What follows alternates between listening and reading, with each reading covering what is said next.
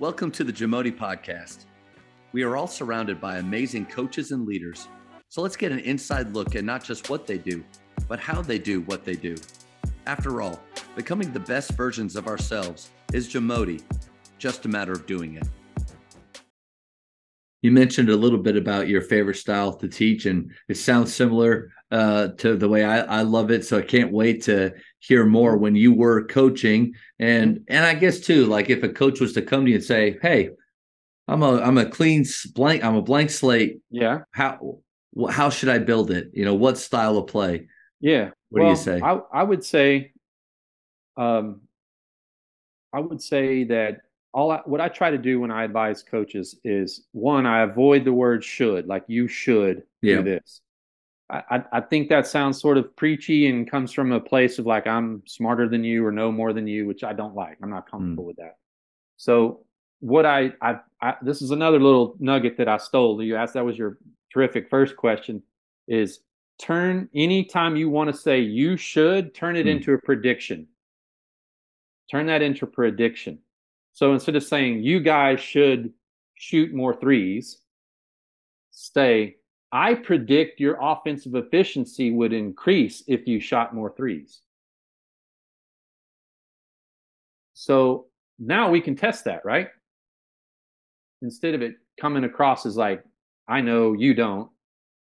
I like that. Even talking to players. Yes. I mean, I I, I think I say a great I, coaching point. I, I think I say should like you, you should really do that. Uh, yeah. Now change it to a prediction. Say, yeah you should whatever you know go to your left hand more or whatever like whatever the case i predict be. if you load up when you come off the ball screen you'll have more time to make a read to see space. Uh, that's good. Or i predict if you load up before coming off the screen you'll you'll your shooting percentage will go up. Hmm. now we can test that right? Yeah. True or not? Yeah. So now now the player has incentive to see if you're right. Yeah. Sorry, um, go back to where anyway, when I cut you off. So, so what I would say is, I don't really come to a, a coach and say you should play this way. I yeah. tell them how I did and why. But like I said before, I've helped coaches who do a lot of different stuff. So, some that play slow, some that play fast, some that play in between, and that's fine. But if they ask me what I have the most knowledge and experience with, that's where I'm more comfortable speaking and i think it's been because of that it's where i can sound the most informed and you know so that um that the style of play for me was aggressive man-to-man defense and transition offense. And sort of this idea that i think i won't say i pioneered it but i i, I definitely talk about it and now i see it talked about in other places. Whether i have any role in that or not i don't know or, nor care. But this idea of sort of seamlessness where when we transition, sort of the end of that transition looks like our half court offense. So we don't have this moment of rearrangement. We don't have this moment of setting it up. We sort of transition with some constraints where we arrive in the half court that if we don't have a fast break opportunity, if we don't beat them down the floor, we can connect with our offensive shape without we just look up and oh okay we're this is our offense and we don't stop and we don't have to reorganize hmm. so it's that seamless quality that i feel over the years that i've helped coaches either copy or create or or um, that I, I think would be my preferred style of of coaching and i tried to take it you know turn that dial to 11 and like even our baseline and sideline out of bounds sort of connected to our offense. Hmm. Transition connected to our offense. The way we lined up for a, on the de- in a defensive free throw. So even like when the other team's shooting, the, the where I put our players in that moment spoke to our how we're going to inbound the ball and who's going to do it, who's going to receive the outlet, who's going to fly right, who's going to fly left. You know, like we did all that thinking because we want no stoppage and, and, and seamless connections between phases. I wonder how often coaches, and I, because I'm guilty of it, don't pay attention to those transition points, those moments that where we can steal a few seconds back for we can be a little bit more organized where in moments where like uh transition defense is typically disorganized but we need to be organized quickly in it. You know kind of that uh that, that opposite effect there. I think that's a uh, that's a great point of on especially those out of bounds is taking time um yeah. yeah. Yeah because what i didn't want is okay you know here's our inbounds play baseline out of bounds and here's option one we don't get it. Okay you know option two we we we we get the ball inbounded to that player but it doesn't work like youtube quality meaning boom boom we score off the inbounds play. Beautiful beautiful beautiful. We got And- it in but and you're in bad open. spots. You're in bad and then now we've got to yeah. reorg exactly. Now we Yeah. got to set it up. Yeah. So it's sort of like reverse engineering. Like i wanted that moment to where if we if we if we got it in but didn't get a shot the player looks and like oh we're four out. Boom you know or oh we're we look like low post set or something like that. So we so it's like taking the design constraint of a shape and working backwards yeah and and that because the best teams that I played personally, when you're trying to get organized and like you're trying to plug into your coach and see what they want, but the ball's in play, that's a very vulnerable time. And they sense that and it's like blood in the water. And Yeah. as a person who taught a pressure style defense, I'm not letting you do that. Like that's not happening.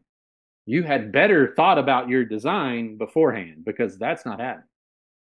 to me there's a big shift though too. In order to play the the way that you're talking about you have to value the your the continuity that you have almost more than the sets that you have.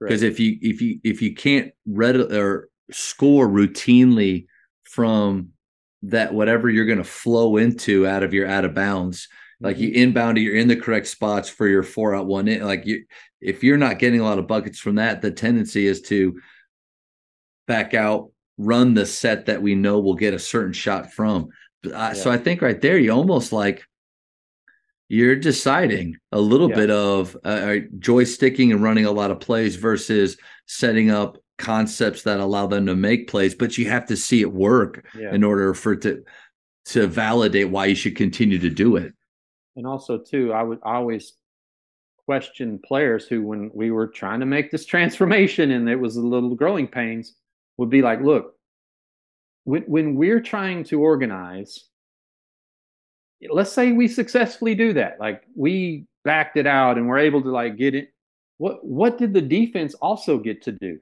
Oh they were guarding her now i can get back to who i'm supposed to and like they got to organize. So what what the, the motive, the, the overarching why as to do it was to keep the pressure on the defense to, to they don't get a moment to yeah.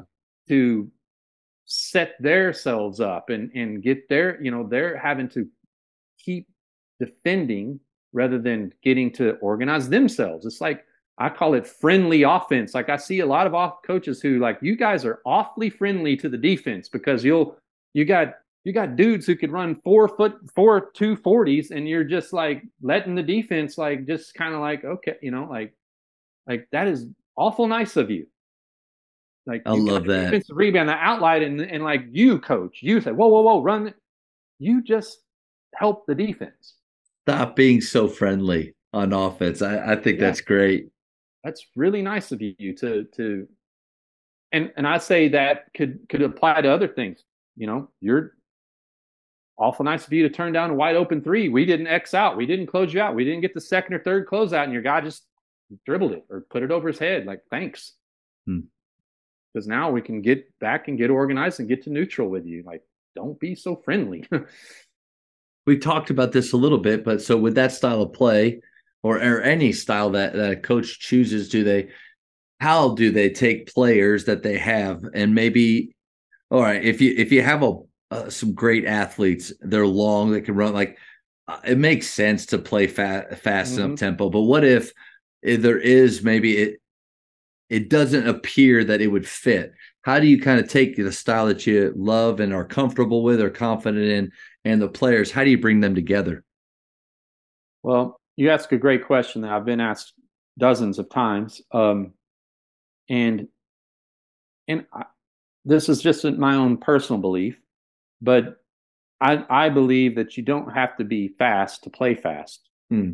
Speed, foot speed, is not necessarily the the the sort of like secret ingredient of playing fast. To me, it's skill. Hmm. Can we pass and catch, like make long passes accurately? Can we handle the ball and like if we want to attack, you know, they we're in transition and they're taking away our pitch aheads by sort of like getting defensive width and take can I handle the ball, cross over and penetrate and, and crack the shell with with my ball handler? Like so it's really skill that's the main driver for for playing fast. So while in your like while outside your circle and control might be things like speed, height, athleticism as a coach, inside your circle of control is the skill level of your players to a certain degree, given assuming you have time, sure, and a and help and all of the things you need to do to sort of develop skill in, inside your program. So I would challenge. So my follow up question to the coach is like, okay, I understand that you don't have track stars, I get that, but can your guys play? Can they guys? You, would you say your guys can dribble, pass, and shoot? Kind of okay, like they're fundamentally sound. And and if the answer to that is yes, you too can play fast, like you because that's actually the real quality. Like I don't, I don't think like I've ever BYU heard it said like fast. that. Like yeah. BYU plays fast. Like yeah, you know, like they, it, it's that's the actual component. You're right. So, it's so if it's what not you're telling track. me, yeah, it's what not you're track. telling me is we lack athleticism and skill. I would say. Uh, Good luck. You know, yeah. Like, what do you want me to? what tell style? You? Like, like, like, all right. What do you so want me to tell you? Yeah. You're you're going to try to play in the twenties then. That's you're not ready to win yet. What it's it's an uncomfortable truth, well, but you're you're not ready to win yet, and that's okay. Now and, let's develop a plan that maybe is a multi-year plan. That's it. And that's where those early on years of maybe you get your key, your teeth kicked in, you get your butt kicked, but you're continuing to build the vision, train them for maybe future success. Because sometimes, I mean, players don't know where where they're going to be in the year, and even though we we don't know for sure, doing it for a little while and believing in our system, I think we can start, like you said, we can start to pre- predict if we continue to make the steps and strides and get 1% better. Guys, this is where we we will be. I think early on you you are talking a little bit of your it's that vision and a little bit of this is what the future will look like and then training so you can't skip steps, training so that one day they uh, those click moments happen. Yeah and it's sort of like this this this sort of tug of war that coaches feel they can sort of maybe if they do have an inferior team can sort of like x and o their way to great heights and if they just keep asking another guy if they just watch one more youtube video if they just buy another new playbook there's something out there that will help me x and o my bad team to good Mm-hmm. And I mm-hmm. just don't believe that to be true.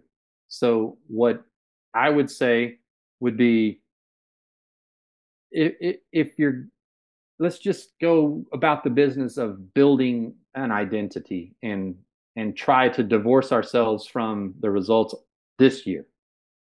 Hard to do. Yeah, I, I, was at TB. Yeah, I was at the UIL state tournament years ago, hanging out with Tom Inman, and uh, I asked us because he, he, had recently they had won a state championship at Plano Senior High, and I said, Coach, man, how'd you do that? He's like, How'd you win state? The young as a young coach wanting to one day do that, and he said, mm-hmm. Matt, uh, we're jockeys. The best horses win. Mm-hmm. And I look, I was like, What? He's like, I had the best horses that year. There's a lot of truth to that. Uh, because if you have inferior horses you can i think a great jockey can make inferior horses better can make them a little bit faster no doubt but then uh, there there is a an idea of i mean within your team do you possess the like you said can you x and o these horses to the point where they beat duncanville high school i don't well, know the the, uh, the times that i've seen it done by teams that i would say if we if we compared athlete to athlete, you they would not measure up. Oftentimes, when I've seen that done, it's been by a team with great institutional knowledge of what they do, hmm. which can offset some of that athleticism, meaning we execute so well, avoiding the things that cause losing, turnovers, bad shots, all those things. And and we we know our programs so well. We've been doing it since the seventh grade or whatever, like that we can offset that by sort of the institutional knowledge of the way we play. And that's sort of what I try to help coaches get to. Like what what are we going to be like the night the you know the school board approves you the next day the superintendent hands you your keys that that job begins that day what are we going to do here and for some coaches that sort of begins with i don't know let me see what my five or six re- returning lettermen look like and that's fine that's totally fine for others it's like it's already in their head and it's just a matter of putting in that infrastructure to build it. Thank you for checking out today's episode. Please take a moment to subscribe to this podcast, share it with your fellow coaches, and find us on social media for what's coming up next on the Jamodi podcast. It's just a matter of doing it.